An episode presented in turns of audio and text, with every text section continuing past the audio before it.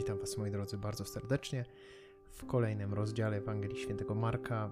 Dziś jesteśmy już e, w rozdziale 12. Chcemy słuchać Jezusa, aby się do Niego upodabniać, aby Go poznawać coraz lepiej, e, aby starać się e, rzeczywiście żyć zgodnie z Jego nauką, z Jego Ewangelią. W imię Ojca i Syna i Ducha Świętego. Amen. I zaczął im mówić w przypowieściach. Pewien człowiek założył winnicę. Otoczył ją murem, wykopał tłocznie i zbudował wieżę. W końcu oddał ją w dzierżawę rolnikom i wyjechał. W odpowiedniej porze posłał do rolników sługę, by odebrał od nich część należną z plonów winnicy. Ci chwycili go, obili i odesłali z niczym.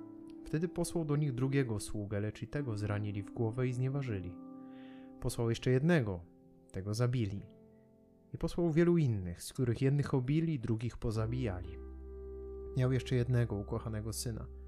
Posłał go jako ostatniego do nich, bo sobie mówił: Uszanują mojego syna. Lecz owi rolnicy mówili nawzajem do siebie: To jest dziedzic, chodźcie, zabijmy go, a dziedzictwo będzie nasze. I chwyciwszy, zabili go i wyrzucili z winnicy.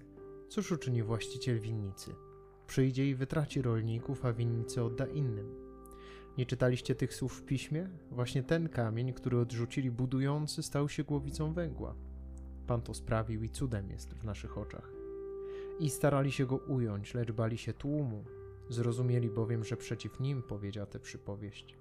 Zostawili więc go i odeszli. Posłali natomiast do niego kilku faryzeuszów i zwolenników Heroda, którzy mieli pochwycić go w mowie. Ci przyszli i rzekli do niego: Nauczycielu, wiemy, że jesteś prawdomówny i na nikim ci nie zależy, bo nie oglądasz się na osobę ludzką, lecz drogi Bożej wprawdzie nauczasz. Czy wolno płacić podatek Cezarowi, czy nie? Mamy płacić, czy nie płacić? Lecz on poznał ich obłudę i rzekł do nich: Czemu mnie wystawiacie na próbę? Przynieście mi denar, chcę zobaczyć. Przynieśli, a on ich zapytał, czy jest ten obraz i napis. Odpowiedzieli mu: Cezara. Wówczas Jezus rzekł do nich: Oddajcie więc Cezarowi to, co należy do Cezara, a Bogu to, co należy do Boga. I byli pełni podziwu dla niego.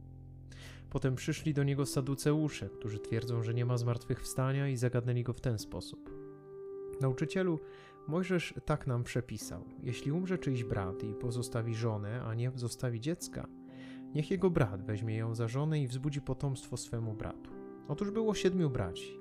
Pierwszy wziął żonę i umierając nie zostawił potomstwa. Drugi ją wziął i też umarł bez potomstwa, tak samo trzeci. I siedmiu ich nie zostawiło potomstwa. W końcu po wszystkim umarła ta kobieta. Przy zmartwychwstaniu więc, gdy powstaną, którego z nich będzie żoną? Bo siedmiu miało ją za żonę. Jezus im rzekł: Czyż nie dlatego jesteście w błędzie, że nie rozumiecie pisma ani mocy Bożej? Gdy bowiem powstaną z martwych, nie będą się ani żenić, ani za mąż wychodzić, ale będą jak aniołowie w niebie. Co zaś dotyczy umarłych, że z martwych wstaną, czy nie czytaliście w księdze Mojżesza, tam gdzie mowa o krzaku, jak Bóg powiedział do niego: Ja jestem Bóg Abrahama, Bóg Izaaka i Bóg Jakuba? Nie jest on Bogiem umarłych, lecz żywych. Jesteście w wielkim błędzie.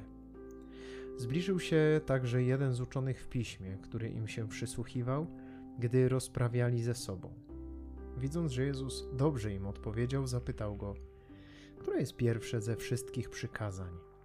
Jezus odpowiedział: Pierwsze jest: Słuchaj Izraelu, Pan Bóg nasz, Pan jest jeden.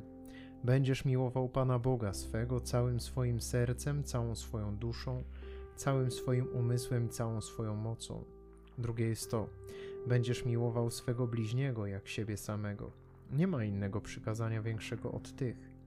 Rzekł uczony w piśmie, bardzo dobrze nauczycielu, słusznieś powiedział, bo jeden jest i nie ma innego prócz niego miłować go całym sercem, całym umysłem i całą mocą. I miłować bliźniego jak siebie samego daleko więcej znaczy niż wszystkie całopalenia i ofiary. Jezus, widząc, że rozumnie odpowiedział, rzekł do niego: Niedaleko jesteś od Królestwa Bożego. I nikt już nie odważył się go pytać. Nauczając w świątyni, Jezus zapytał: Jak mogą twierdzić uczeni w piśmie, że Mesjasz jest synem Dawida?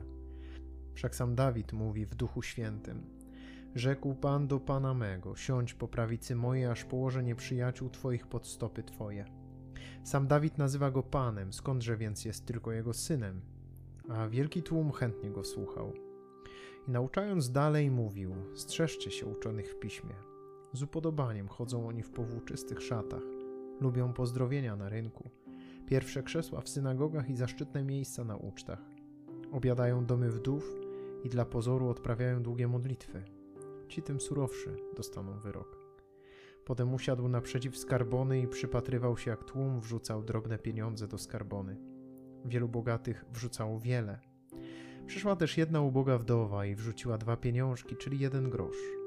Wtedy przywołał swoich uczniów i rzekł do nich: Zaprawdę powiadam wam, ta uboga wdowa wrzuciła najwięcej ze wszystkich, którzy kładli do skarbony. Wszyscy bowiem wrzucali z tego, co im zbywało. Ona zaś ze swego niedostatku wrzuciła wszystko, co miała na swe utrzymanie. Kiedy czytam ten fragment Ewangelii Marka, bardzo porusza mnie to, jak bardzo faryzeusze i saduceusze atakują Jezusa i próbują go pochwycić na jakimś słowie.